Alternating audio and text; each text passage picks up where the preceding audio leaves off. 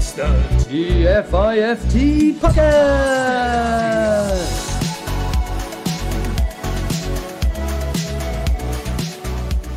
The Bitcoin Pizza Day Extra Cheesy Special with myself, Ben Sunderland, Mitya Gorachevsky, Eugene Morozov, and more. Very cool, very cool. Yeah, I'm just looking at this, uh, the big SATS index, they call it, don't they? Uh, so it's a couple of months old, the one I'm looking at, but 9,000 Satoshis for a Big Mac. That's uh, quite, quite a measure of value they've got there. Exactly. So, uh, be- before we kind of got get started, were there any uh, topics you wanted to particularly put to put to the uh, topic board tonight, or anything you wanted to veto from the conversation? where, where are the topics? I don't see them. I, I think with everyone getting ready for Dubai, it's been a little bit more slapdash this week. Uh, so I kept it quite generic. Bitcoin Pizza Day, uh, meetups, real world events, that kind of thing as the world's opening back up.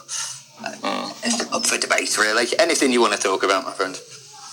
Sure. Yeah. No. I'm. I'm. I'm sure everyone like want to talk about the the price uh, of everything, and uh, you know because there are a lot of obviously when when there is a hype cycle, there are a lot of people who just brought in by the cycle as usual, and uh, when the cycle finishes, like what we're witnessing now, more or less, everyone every, every one of these people who are new kind of running crazy all around and you know starting to cry.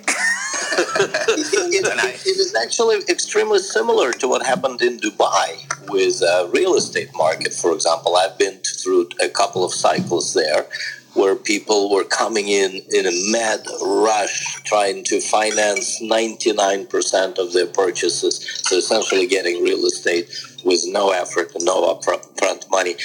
And then when the investment uh, interest subsided, you know, a lot of people lost their life savings, uh, which is a good bridge to what's happening, um, you know, in our conference uh, in Dubai. There, a great opportunity to talk about a lot of things. yeah, which is which is a great thing I, I thought you'd say like Oh, a lot of people lost a lot of people lost their yeah well I, I by the way I totally agree. I don't, I don't think it's a bad thing. Like if people are um, people the money flow is interesting of course topic. Like why someone has money and someone else does not? And uh, what happens when he does or she? And uh, and then like I had this conversation again. I'm, coming back to that about the universal income uh, story, and um, a lot of people, very intelligent people, running around with this idea. You know, we have a surplus in production of everything more or less now, so let's just give away money.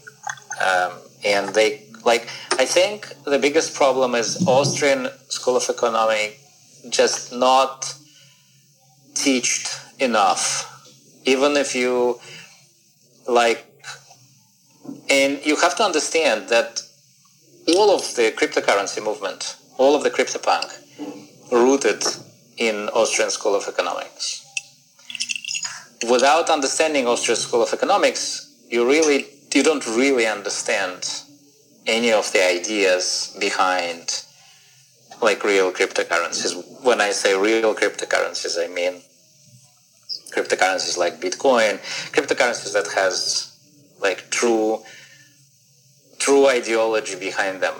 Not like cryptocurrencies like I don't know Tron or shit like that. Well, I'm going to uh, wade in at the risk of making myself sound dumb as, uh, I'll be honest, my uh, Austrian economics isn't particularly up to scratch. Uh, but I do have some pretty strong feelings on what you said there about universal basic income. And like I say, I can't classify them as anything more than feelings.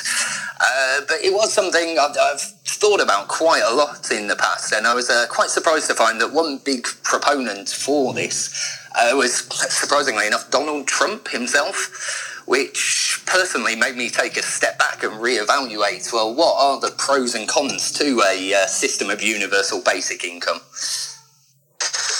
it's basically just a bullshit. More or less. Sum it up. uh, let's not bring up topic of Donald Trump. That's the last topic I want to talk about because that's that's become really controversial really fast. um, but um, but yeah, well, so if people investing a lot of money into this, into into cryptocurrency or real estate, that is basically subsidized by loans, right? I think Zhenya, that's what you were referring to, like, and it happened all over. It happened a lot in in pre-Baltics.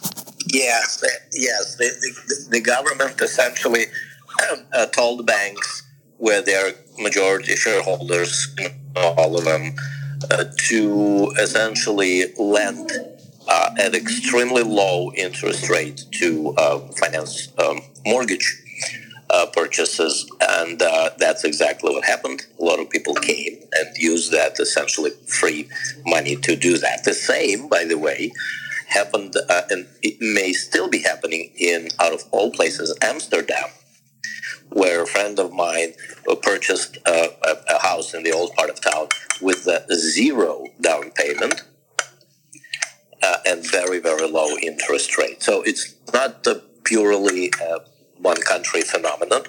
Uh, it has been known to be used uh, as, a, as a tool to support certain type of economic development to guide the economy in a certain direction. There may be some good thinking behind it from time to time, when it addresses a specific need and is properly used. But when people come to the situation in a chaotic way, that's when it's uh, not a very good thing. Yeah, well, I, I think it's, it's most well. It's it's a subsidizing the economy. It's like very simple, right? And then the, we, but we have it everywhere now. We have the quantitative easing. Of course, it's it's the biggest like problem. I think that's the biggest driver for all cryptocurrencies up um, because that like uh, you can't print money forever. And you know there are uh, Keynesian economics uh, teaching that basically more or less says you can. like, one, one printer goes burr. One in the world still can. One. Well, it, arguably, very kind of arguably and fragile for how for you can for how long? Like of course, forever, for, forever, yeah. forever, because yeah. because of the tax rate, they control the taxes, and as long as they do, uh, they, if they as long as they control the multi-trillion-dollar economy taxation, you know, and they have foreign governments uh, buying up on the spot, you know, the longest treasury instruments paying essentially zero. Uh, and as long as some countries uh, have negative interest rates, such as uh, what Japan now, right? Uh, Switzerland, most of Europe. Yeah, as long as that is happening, maybe, maybe not. Yeah. Well, exactly, and how long that is going to happen? I mean, of course, this is just a global conspiracy. I think, pretty pretty open though. Conspiracies are impossible because the third person will talk. More than two people is not a conspiracy. right, exactly. It's, like, like known, cons- known conspiracy. Yeah. Really good. More than two people. yeah, the third one will talk. yeah. Right. I mean, uh, speaking in the UK, if, if it is a conspiracy, yeah, it's about as open as it gets. You know, we've been through, what, 12 years or so of uh, austerity cuts and austerity measures across the board in you know, every sort of public sector here. And obviously, as soon as COVID hit the world last year, it's a case of, you know, uh, well, suddenly we don't need this austerity so much as, you know, we all need to get through these next uh, 6, 12, 18 months. Which is another bullshit, but let's not talk about that either because like, this COVID topic is still very, uh, again, kind of hot and controversial. But so. currency is still uh, a still very hot topic. This is Igor. I'm not from talking not from my phone, but from Zhenya's because uh, we had two phones on and we had a horrible echo. Yeah. So uh, basically, uh, right now is a unique time because we're taking electricity and we're turning into gold. And it's in a way, it's a sacred material. It used to be used only for basically people were using silver to pay each other, and gold was only to make life uh, better. Electricity, you mean like mining Mining, Bitcoin? mining Bitcoin. Well, we already touched upon that topic, I think, last time. So let's Yeah. not repeat. Okay, absolutely. Well, yeah, I mean, sort of tangenting off from that, obviously, there are countries now which, you know, given the devaluation of the dollar, are genuinely using Bitcoin as uh, their reserve currency in this kind of way. Yeah, I think that that's basically what will un- what will undermine the this uh, well this uh, known conspiracy around the U.S. dollar and uh, and how world it operates now. I mean, I don't think it's sustainable uh, for, and we can we, we can clearly see it, is not. Um, in terms of like, there is only one country who who is really getting rich, and the a general notion of a country like it's so so last century, correct? like um, there are there are very poor places in the world, and it's You, hard. you, you last millennium. Yeah. Well, it, last like like if you think about we we are in 21st century. Like we have overcapacity of everything almost. That's what basically is allowing all that ideas flowing around, like universal income. Why do we have poverty on such a scale in many countries with and billions of people are under this line of poverty? And um, I don't think that the the uh, distributing just distributing them money uh, or like applying quantitative easing on Africa will help.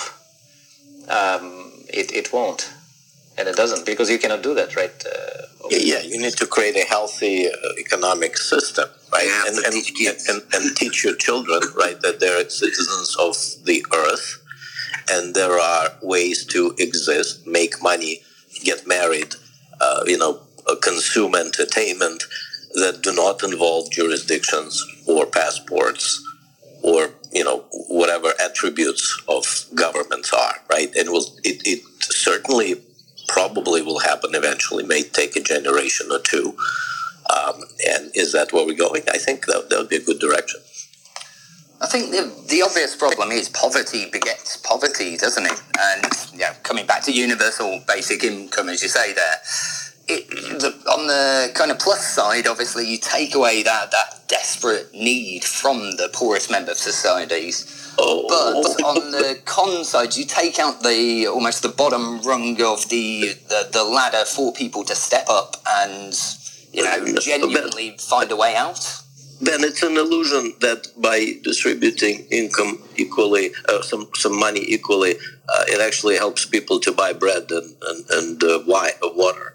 Uh, it, it, it, yeah, it, it goes to drugs and not where it's. I, I don't know. See, I mean, obviously, I've been speaking a lot to Anton from uh, Human Ventures since last week uh, with relation to some work we're going to be doing, trying to uh, bring aid to UK food banks. And obviously, the UK is one of the most developed countries yeah, in the world.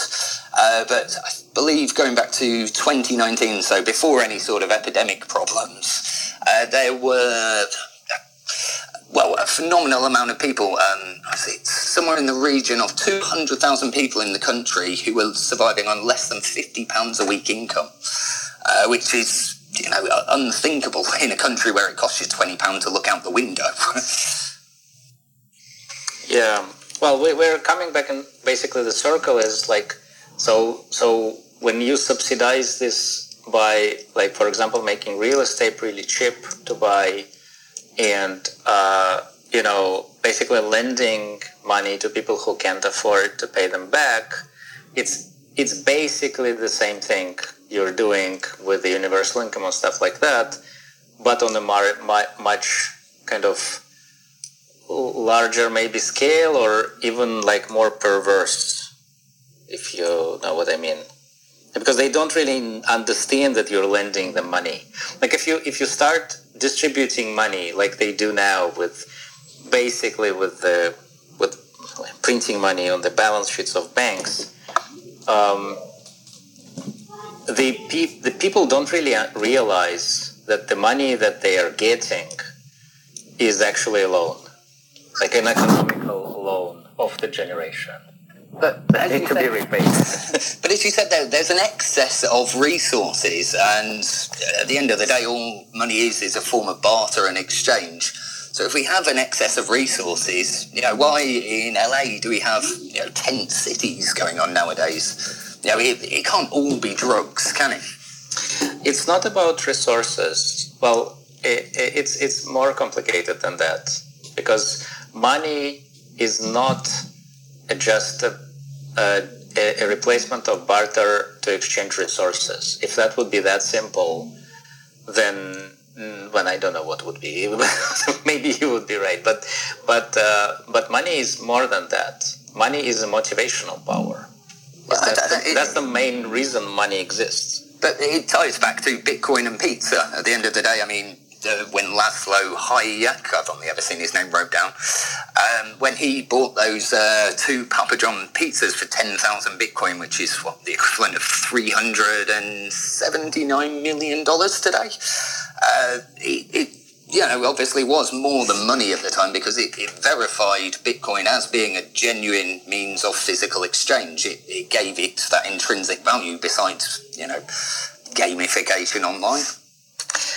Well, uh, actually, like on that topic, we have with Andrew Lashen, we had this uh, this uh, um, paper that we wrote about the stable currency on Ton. It's called not a Ton binary system, and uh, the the first part of the paper I actually talk about precisely that, and actually there is a pizza also example that um, I think Bitcoin got confused a little bit, and a lot of cryptocurrency getting confused. A lot of cryptocurrency users are getting confused between the store of value and the medium of exchange, right? So, according to like normal economic theory that you hear from everywhere, the money has these properties. One of the properties the store of value, another is a medium of exchange. Well, this is a total bullshit you cannot have, and history actually shows that you are not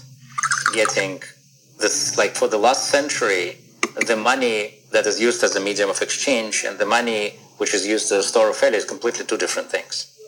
Uh, an example well, someone used to me was the example exchange, of uh, the medium of exchange would, would, would be, you know, uh, in order for people to avoid barter trades, right? So you would trade, uh, you know, a suit for a cow, right? Uh, instead of doing that, the maker of a suit sells it, takes the money, goes and then buys a cow, right? So money in this particular case is a, a medium of exchange.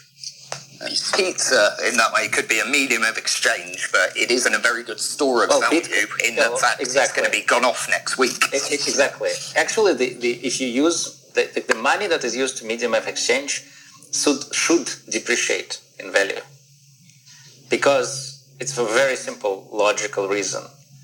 Um, the money that is used as a medium of exchange, you actually want it to be spendable. Um, and in order for that to be spendable, like you want to encourage, uh, Jane, could you mute your microphone if you're not speaking?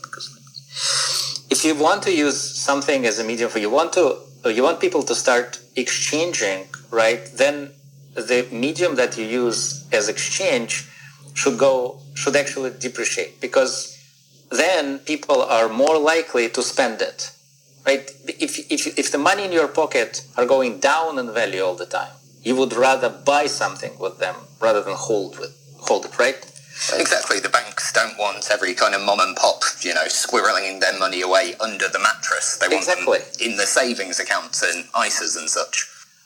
Well, even not in the same, because the economists larger the banks. Uh, well, we don't have banks anymore. Well, let's start from that. Okay, the current the the that's one of the things that the quantitative easing did is killed all the banks.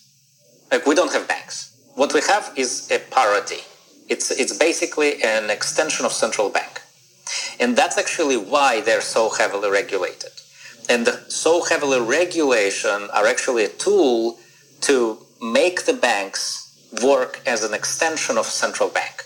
And central bank is basically loaning the money all the time. And these banks, they don't live anymore on the on this. Um, they don't actually make money on loaning the money that someone else is saving because they are not living on someone else's savings like they used to live for thousands years.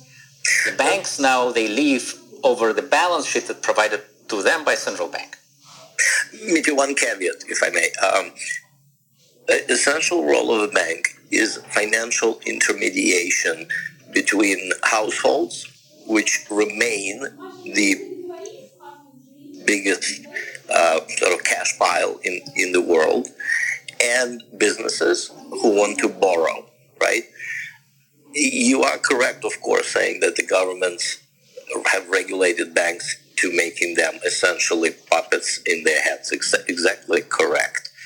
Um, but it doesn't remove this function, intermediation. So when, when we talk about a decentralized solution, for example, my understanding anyway, is that we, we're doing exactly that. We are removing banks as the intermediaries. And in that sense, they're dead already. Well, uh, we, we, we remove, we, we're not removing banks. We actually, what we remove is the central banks.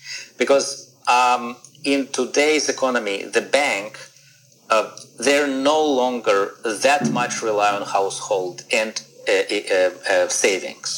First of all, because there are not as much of them as, as it used to be. Like today, people are as, as because because again, okay, it's a little bit complex, but nobody's like if you're just putting money like in the bank saving account, then you will gonna lose it, right? We understand that because it's a, it's a, it's a negative interest rate in most of the uh, developed countries. So instead, so wait, wait. So let me let me let me finish.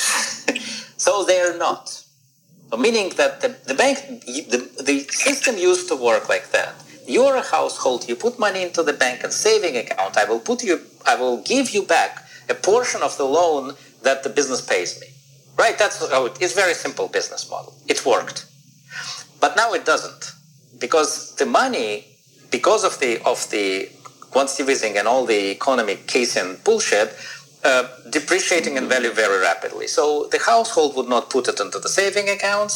They would rather either buy something with that or invest in something, which both of them banks not controlling anymore. Like if you if you buy real estate, bank does not control it with your savings. Bank does not control it. If you loan money from them, then again you're on reverse on the on the other side of the trade.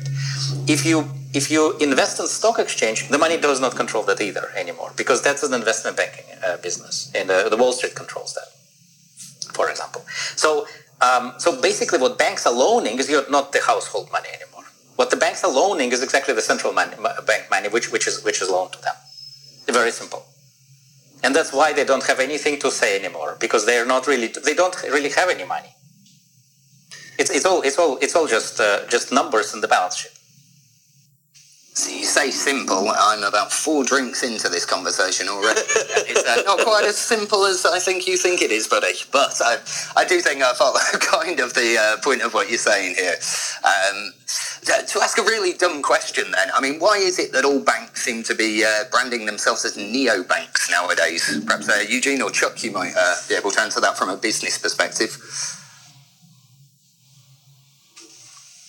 Is is this term a term anyone's familiar with? Well, of course, banking? Sorry? Yeah, yeah, clearly. Uh, why they're doing that, I, I, I, don't know. Zhenya, do you know why they're doing that? Well, well um, again, uh, banks are you know corporate entities. Sooner or later, they catch the wind that they, they have to change and they have to somehow differentiate themselves from the crowd and they're trying to gauge where the wind is blowing and you know if it's ecologic ecology or if it's you know as we talked about you know save the uh, planet uh, or it's uh, some new super protective technology cryptography a lot of them certainly would try to jump on the bandwagon. I don't know what what do you guys think well, I think Neo, Neobanks is, is actually trying to find a, a, a, real substantial business model out of this whole banking mess that we've created, right? That the central banks can't create. So, like the neobanks yeah. are trying to kind of check. Do you want to say anything about that? Yeah. So uh, yeah, I, I have a lot of experience with neobanks, or actually, it's properly, proper uh, better word um, is um, sometimes it's non-banking financial organizations. They eventually become banks, and that's where the trouble starts because uh, they're mostly located, they used to be located in the UK, but now after Brexit, it's not the case any longer. So they're located in Europe, and the European law allows them like looser controls, like not as hard KYC as with banks, not as stringent AML procedures, and all that gives them a lot of leeway to become, uh, you know, um, better for clients and that's how they get clients. Uh, like look at Revolut. Like Revolut was really a revolutionary fi- uh, service, financial service. They used to give cards to just anyone, anywhere in the world. You could just apply, get a card for free, and it was just too good to be true. And uh, it ended, obviously, the moment they became a bank. Well, actually, even before that uh, they applied for further regulation, for further status uh, inside the UK financial system, and that required more regulation. And they just let go all the non-EU clients, which was, you know, a huge scandal way back. Uh, and now nobody trusts Revolut because it's just a bank. So look at TransferWise. Uh, it was a great startup. They still do very good um, um, transfers, like fiat transfers all around the world. But now they, they rebranded to Wise. They're uh, becoming a bank slowly. And the moment they become a bank, they will be done. Like they won't be as good as they are today. Exactly. Yeah, that's my point. Exactly. The, the banks are like they're they're the the regu- the, basically the regulator, which is the central bank, essentially, um, when they see that you are important player becoming important player in the financial scale, meaning that you, you get like million customers or something like that, then they will immediately apply a banking uh, license to you or requirement of banking license or something like that. And from that moment, you are no longer a bank. Actually, you're no lo- you're just you're just an extension of the central bank. And that's that's exactly my point. Which is exactly how the central authority uh, today uh, responds to you know, new technology or new thinking threats. They see that as a threat to their monopoly, obviously, and they are using all legally available methods at their disposal to prevent that. Unless, of course, they are Estonia or Switzerland. Yeah, well, it's very small, Estonia, uh, and then Switzerland. I think it's the same. But basically, and but we need to understand the the root of all that is is this financial system that we have with um, quantitative easing and pr- printing money, giving money, a lot of money to the population for political reasons. Like, that's the way the current government thinking or rich country governments thinking that they are stabilizing kind of the system, that there are no more riots and stuff like that. But of course, I, this is just an illusion. It's it's it's a it's basically just just a propaganda tool. Because in the, the reason why we have more stable economy and the, like the you know less people in general poverty wise, it's uh, it's not because of the printing money or a genius economy um, you know strategy from uh, rich countries. No, it's simply because of technology the technological revolution that we have, and the the, the more stuff we just uh, you know we can produce more, and we can feed more people. Uh, on a kind of slight tangent, uh, me and my other half have been looking at uh, various different kind of housing and stuff around the world at the minute, and 3D printing of housing. Uh, so houses that you can literally print from a blueprint are they're able to produce them in the region of sort of eight to ten thousand dollars at the moment. Yeah, so again, perhaps even, look, Ben, ben, look even look even simpler. Like look at what cost and time uh, took, uh, you know, thirty years ago to build a house and what it is today. It's just any house, just normal house. Don't go any further. You don't need a 3D printing fancy stuff. Exactly. Uh, so if they can put a house up in 48 hours for less than $10,000, you know, why, why are there kind of such a big gap in this uh, poverty divide and why do we need, you know, these banking systems to be carrying on in the way they do? You know, is, is it inevitable that uh, Bitcoin and all this kind of anarchy stuff is going to come about? Of course. Of course, it's just part of technological revolution. As, as, as building a, as building a better house, a cheaper house, is part of the uh, technology revolution. The the cryptocurrency is part of technology revolution very clearly. And yes, we're going to replace the economic system. In no country, no government can do anything about it, despite the fact that they would love to, because it's again, but it's all political thing, right? And politics changes. And they will try to prevent this from. Uh, becoming significant? Oh, it is already significant. it is already very, very significant. What they're what they will try to do now, as we spoke about that, I think on the first podcast, is they will try to prevent it from uh, continuing their marching towards, you know, and of course, this what happens this week helps in a way because uh, now regulator will say and as they say all the time, oh, see, it's so unstable, you know, we need to regulate it. The problem, their biggest problem is that they can't. Do you think there's anything different with this time then? Because obviously, you know, people for weeks on your timelines and such have been calling for that, that regular 40% crash. And like you said, um, so yesterday or the day before Mitya, the kind of yearly China Bitcoin ban. Uh, but there, is, there was no China Bitcoin. There was no China Bitcoin ban. it's, it's, it's a fun. Is it? Is, is it? I mean, educate me if I'm wrong, but I'm sure I saw maps of a lot of nodes which have turned off in China over the past few days.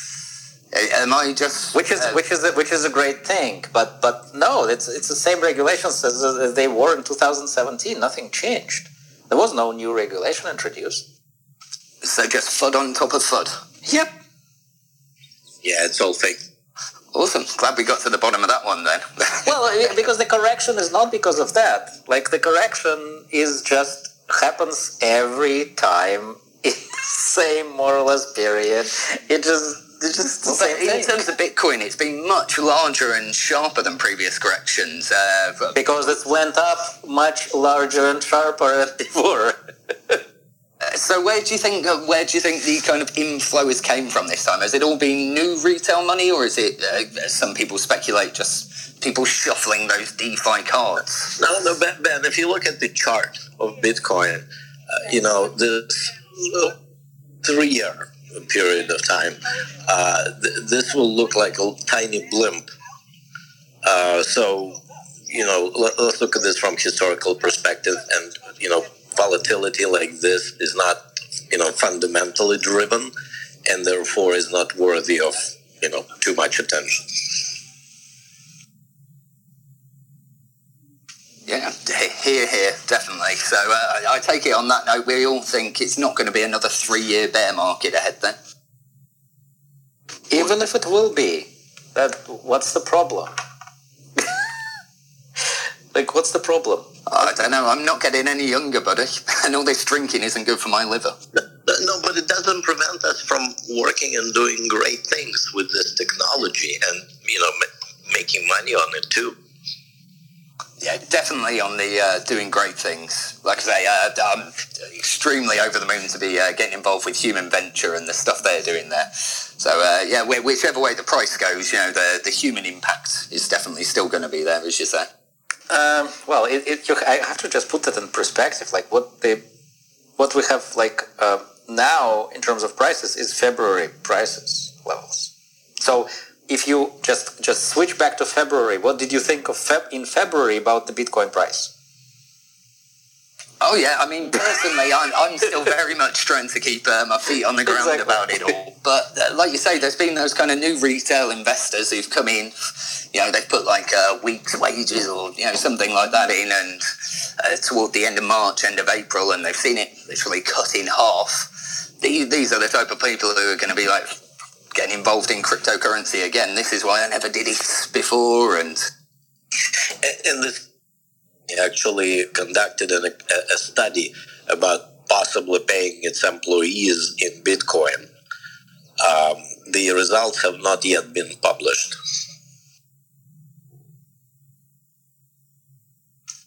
Well, I mean, that can't. Oh, sorry, go on.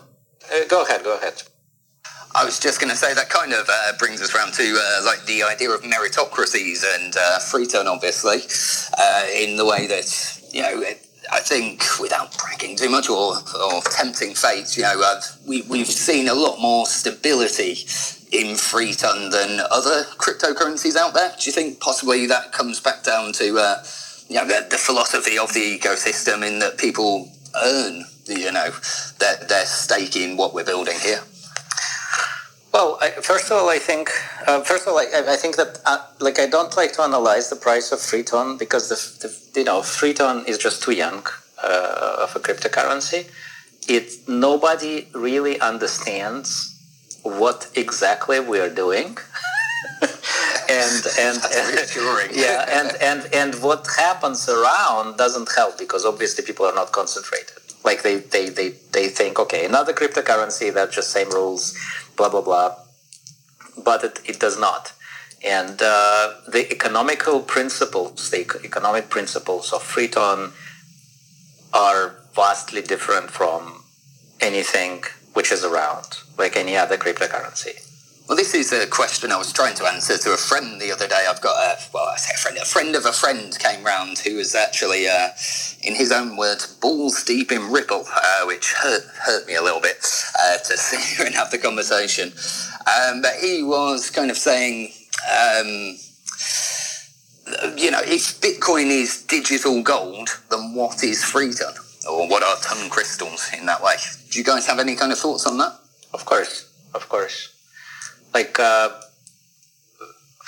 Freeton is empower what will empower the new economy, which will be based on completely different principles than than you know the the economy that we have now, right? So if you think again, Ethereum is trying to do the same thing, but because basically you're providing a, a distributed computing platform. We say a lot of web right will move to the decentralized computing platforms. So, it, it, but it's not only the question of like which decentralized computing platforms the new businesses will choose, because obviously, like as we said, there are like few candidates.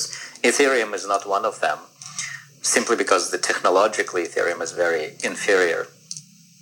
Uh, but and then the question is, the next question is what is the economical model that will empower this new decentralized computing platform, uh, which will empower all these new types of new world applications.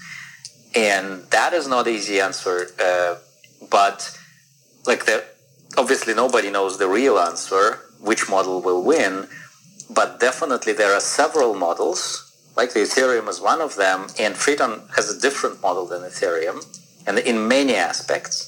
I don't even want to go there because like some of them are very very technical like for example how validators rewards are counted like for example i just give one example so it will be understandable what i'm talking about um, for example in, in ethereum like the the the block producers are competing for gas right so the, the gas payments in the block are not distributed among all of the like um, you know validators or be it miners, whatever. Um, in Freeton, the model is different uh, because every block produced, basically this, the, the, rewards for the block distributed among all the validators. It may, may sound like a small detail, but in fact it's not. It's a cornerstone of how the, this whole economy works. Yeah, no, it sounds a, uh, a, quite utopian, nice mindset in that kind of cooperation rather than competition side from validators. It's not about not competing. There are there is a competition, uh, but the competition is, is in different domain, um, not in the in the consensus domain. It's, of course, they are competing because they are competing with their stake to become a validator in the first place. Not everyone can just become a validator. You need to put a stake. So you are competing by providing money, actually, to the network to become a validator. But uh, and, and, and then you know the share of the of the block reward that you get is proportional to the share of your stake in the global stake. So it's it's not a, a you know equally equality or, or anything like that. But my point is, if Bitcoin is a digital gold and it's totally fine with me, Bitcoin is indeed digital gold, then uh, Freeton money at on crystal is the um, this the layer I would say the economical layer, the economical power uh, behind this um, distributed computing platform for all these future applications, and um, as such, it um, it actually is a store of value, but it's more of a, of a participation value, and I, I can I can explain what I mean. Um, what what Freeton money is is really like a participation power in the economy that you're building. So, like for example, like you would have a share of the economy. If you have a share, like buying ton crystals, you become part basically of this global um, economy empowering this computing platform. Meaning that if this computing platform is used by many applications, by many like businesses and so on, you are taking part in that. You're becoming part in that and you capturing part of the value of this economy. So in a way, it is a store of value. Like Ton Crystal for me is a store of value. It's just a very different value.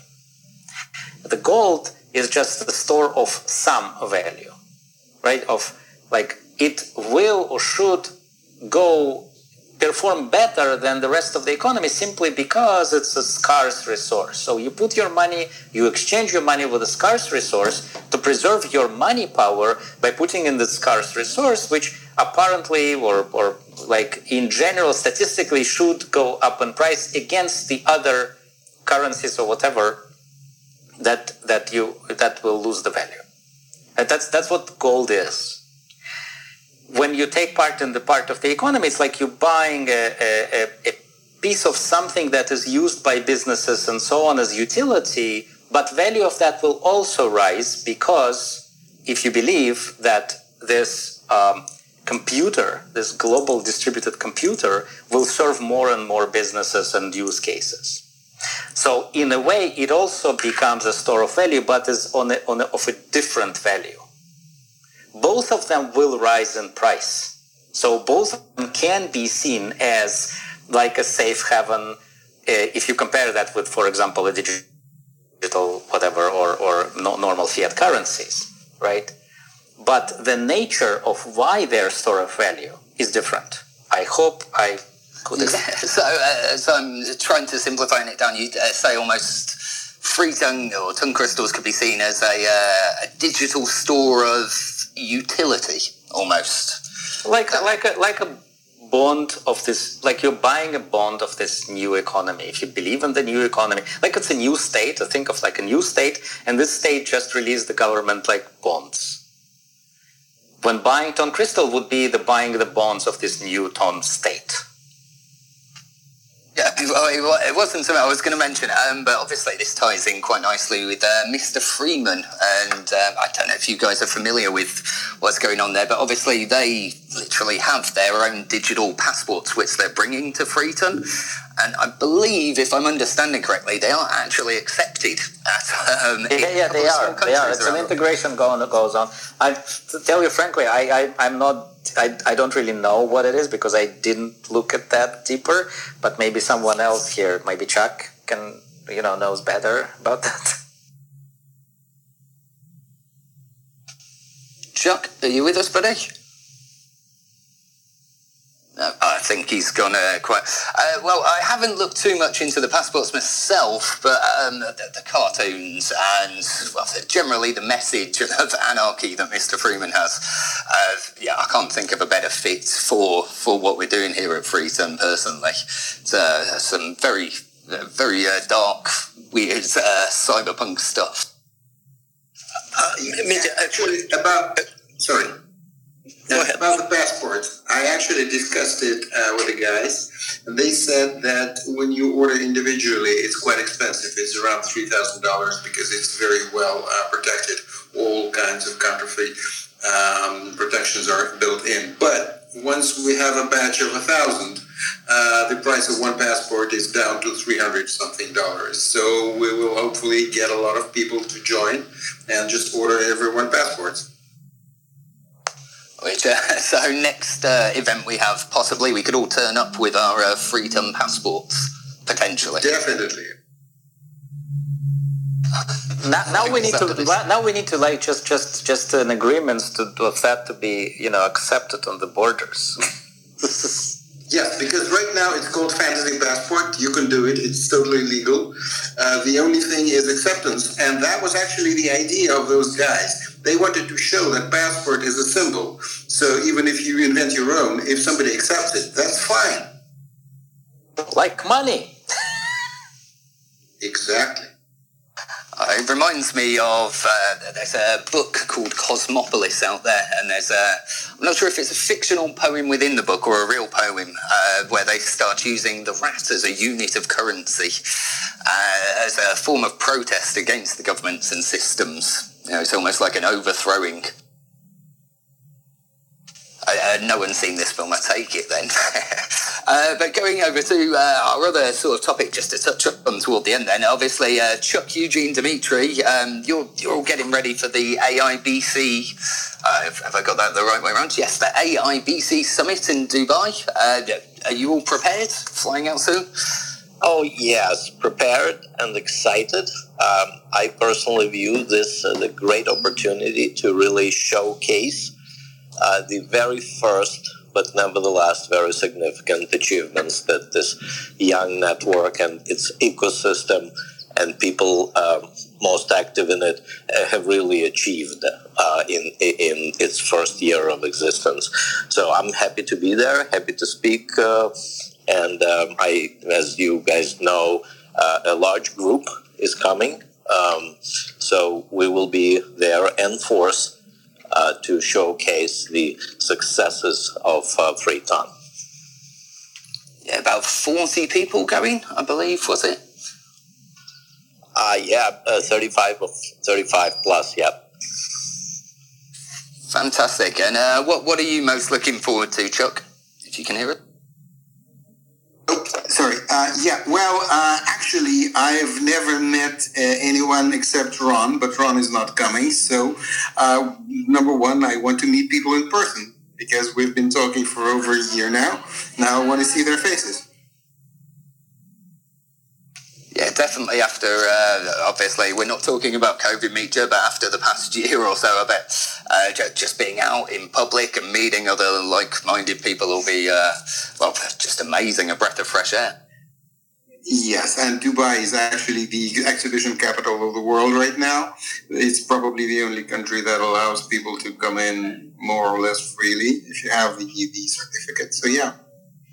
I, I also have a, a, personal history uh, with Dubai. For many, many years, I uh, bought and sold uh, real estate uh, there, um, and I had a company registered there, um, and so I had quite frequent trips. And I was extremely impressed with the quality of the uh, number of things there that I saw for the first time.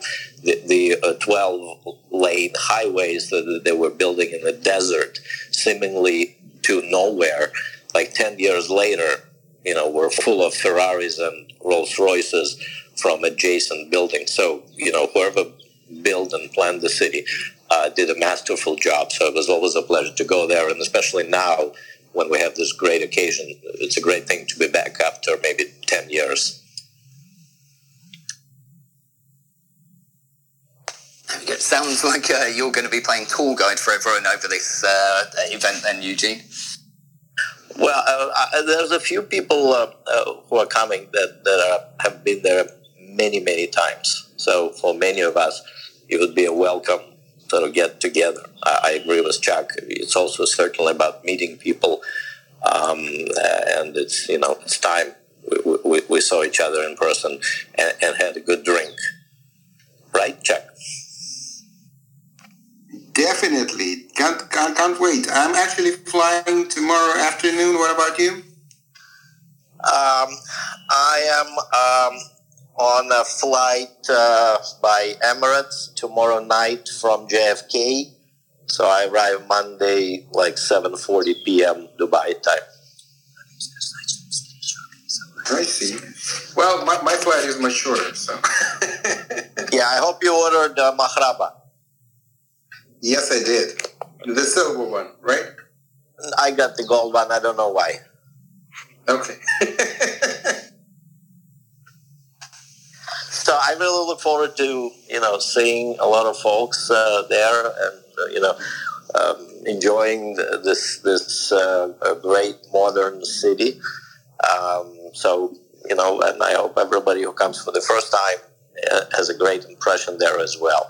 Not only of Dubai, of course, but uh, of Freeton and of what we can do together there. I, I must admit, I'm writhing with jealousy, to be honest, refilling my glass here, thinking uh, of the uh, blooming travel restrictions we've got in this country. I've uh, never been to Dubai, but hopefully one day, one day. ben, but what's the problem? Can't you leave? Uh, there's a £10,000 travel fine uh, for going on non-essential uh, trips to countries. off. But business is essential. It, it, it should be a waiver there.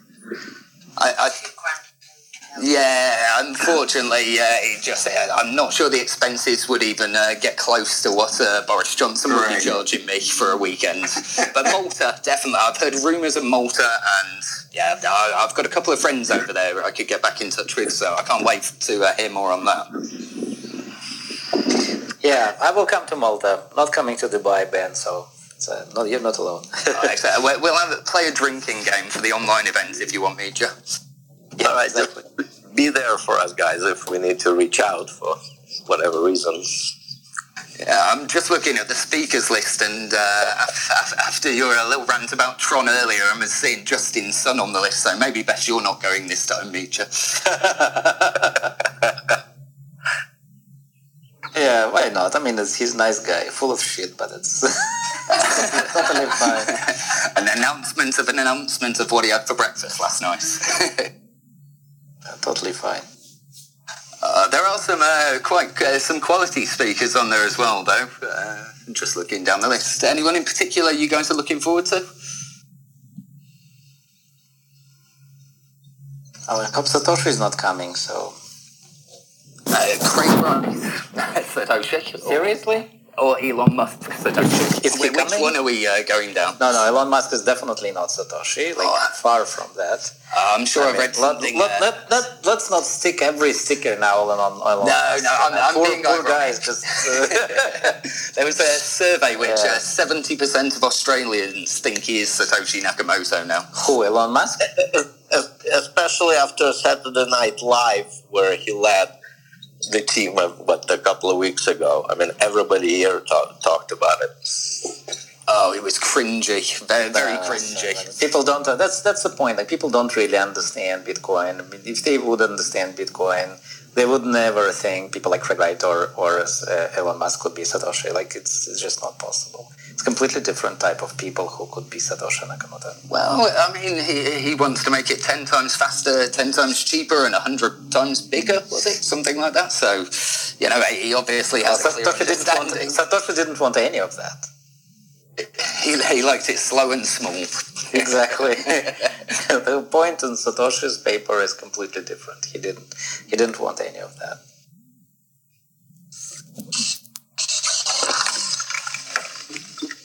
Yeah. he, he did want an, a peer-to-peer electronic cash, but um, I think that just because the vocabulary that he used was like that in that state. But anyway, no, it's it's not. It could not be extrovert person uh, at all. Like it's it, Satoshi was very introvert person, and we can see that in the style of his communications. Um, so it just it just could not be Elon Musk. uh, uh, taking the assumption of the uh, Craig Wright one, then I did read a very interesting. I can't remember the name of the type of the diagram they have, uh, but it was a mathematical thing about uh, the positive versus negative outcomes of claiming to be Satoshi Nakamoto, and basically the worst outcome for Craig Wright was not claiming to be Satoshi Nakamoto. and obviously not being him as well. Uh, it was. I'll have to find it out and send it to you. It's probably uh, yeah, not as interestingly described. Yeah, but Craig Wright is a crook. Like uh, that's all. And I, as a, uh, Vitalik called him that in person. If like if I could do that, I would do the same uh, in person. Like uh, so, why why even talk about that? But of course in terms of publicity, if you can claim that you're Satoshi and actually anyone would take it seriously, even for a second, I mean, of course, there are there are a lot of benefits doing that. Exactly. I think uh, the table went that the best outcome was claiming to be Satoshi and being Satoshi, but the worst outcome was not claiming to it. Well, actually, I don't attention. agree. Actually, I don't agree that to claim and be the Satoshi is the best outcome because there was a reason why Satoshi didn't want to, you know, did want to hide his identity. Um, the, it's, and it's definitely the best thing that could happen to Bitcoin or any other cryptocurrency in that matter is that Satoshi actually, it's actually that nobody knows who Satoshi is. Probably also safer for him too, or her. Um, yeah, and, and not only for him or her, but also for the for the cryptocurrency space, for Bitcoin in general. Right, and remember that Satoshi disappeared exactly when um, when there was a, um, uh, you know, a presentation in the CIA conference about Bitcoin, when when the community decided if they needed to go or not to the CIA conference to present, and they decided that they will, and uh, and then Satoshi left immediately. So that was the last communication that we ever heard from Satoshi. So um, you know, it's it's just uh, it's it's just better this way for everyone. So uh, you'd agree with, I wrote an article a while back about uh, should crypto leaders walk in the darkness, uh, which I think you quite liked, Eugene, you said. Uh, uh, do you think that's, that's the way it should be then, Mitja? Well, I think that it should not matter, but when, when Satoshi started Bitcoin, it wasn't the case. Like, think about what Freeton could do in one year. Uh, Bitcoin took like years to do that same thing. Like, right? Um, when, when Satoshi was there, even, and Bitcoin was like, the value of Bitcoin was like 3 million or something like that, for the whole network. That was like a big celebration. So, um, you know, Freeton is what the worth now, like three hundred million dollars, something like that, in one well, year. Um, in the first day alone, I believe Swap managed to have three million in locked liquidity on well, their DeFi exa- project. Exactly. So, so you know what? You understand, exactly, you understand what I mean. I mean, today is not that important anymore because, like, we can reach the point of decentralization very rapidly. And in this case, like me personally, I don't really like Freeton will continue without me, without any of us, uh, for that matter, uh, just fine. After one year only, without Satoshi, after one year of Bitcoin, Bitcoin will just stop because basically all the mining power was in the hands of Satoshi, under his table, more or less. Standing on the shoulders of giants, or something like that. Exactly, of course. The world changed. Now we have better tools. We have like more. We can build decentralized economies much faster, which actually proves a point why governments would be never able to fight that. Because we can start a new network like that. And, and also, also because you can choose to be anonymous or pseudo anonymous. That's another, for me personally, a very novel uh, feature with my corporate background. It, it, it took a while for me to understand how that can be. Okay, so kind of final question or thought point before we wrap up and take uh, questions if anyone's got any uh, for us. Um, do sorry. Uh, so in terms of the the FUD, the uh, the government restrictions, how long do we think that they can keep battering it down, keep fighting? You know, things like the the, the supposed China ban can keep impacting it so much until we reach that point where you know it, it truly is too big for them even to uh, be standing in the way. Are we far off this precipice? Yeah, well, it's still a long way to go. Like even like trillion or two trillion dollars, whatever it is, doesn't matter. it's still it's very big now, but it's not yet um, like as big as needed for it to be um, like completely, I would say, deta- de- detached from from like the older economy. Well, when you put it in terms of trillion dollars and you think about how much uh, new money is being printed this year, I mean, I suppose in theory, being very conspiracy theorist about it, uh, the US could, you know, print an amount of money, buy the Bitcoin market, you know, privately to a degree and just wipe it out. You know, uh, very. that that I, I made that point in one of the podcasts, I think, with, with Basic block, but that actually if, if, if tomorrow, like any state, a big state like China or, or United States would, would want to go and fight Bitcoin, they could just, you know, create a mining power of 51% and do whatever. But the point is that it won't do anything because again, Freeton was born a year ago and this network is completely decentralized with you know dozens of hundred uh, of thousands of people involved. So you buy or destroy uh, uh, Bitcoin, and then it will be fork, and then there are other cryptocurrencies, and then something will replace it. And how do you fight that?